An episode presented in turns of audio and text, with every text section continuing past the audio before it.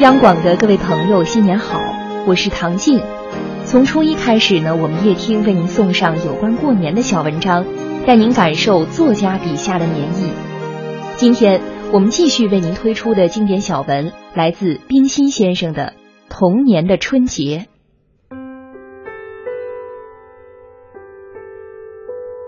我童年生活中，不光是海边山上孤单寂寞的独来独往。也有热闹的锣鼓喧天的时候，那便是从前的新年，现在叫做春节。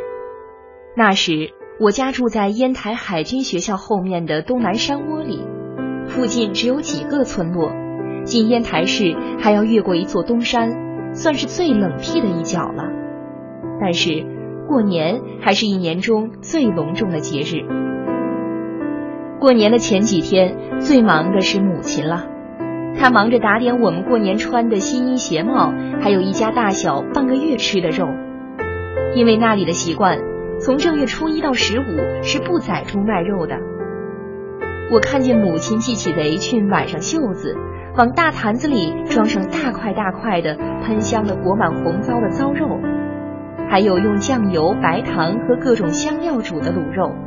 还蒸上好几笼屉的红糖年糕。当母亲做这些事的时候，旁边站着的不只有我们几个馋孩子，还有在旁边帮忙的厨师傅和于妈。父亲呢，就为放学的孩子们准备新年的娱乐。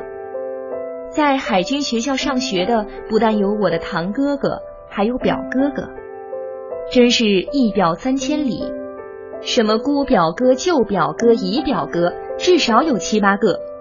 父亲从烟台市上买回一套吹打乐器，锣鼓箫笛二胡乐琴，弹奏起来真是热闹的很。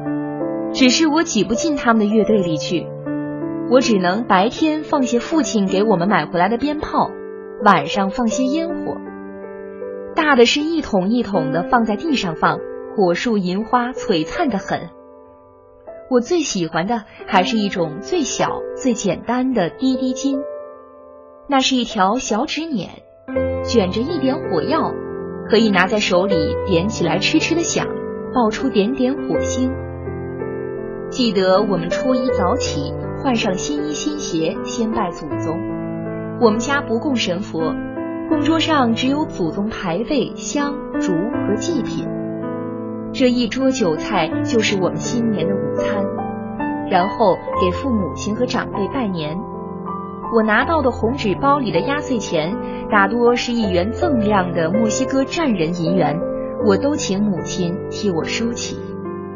最有趣的还是从各个农村来耍花卉的了，演员们都是各个村落里东闲的农民，节目大多是跑旱船和王大娘鞠大刚之类。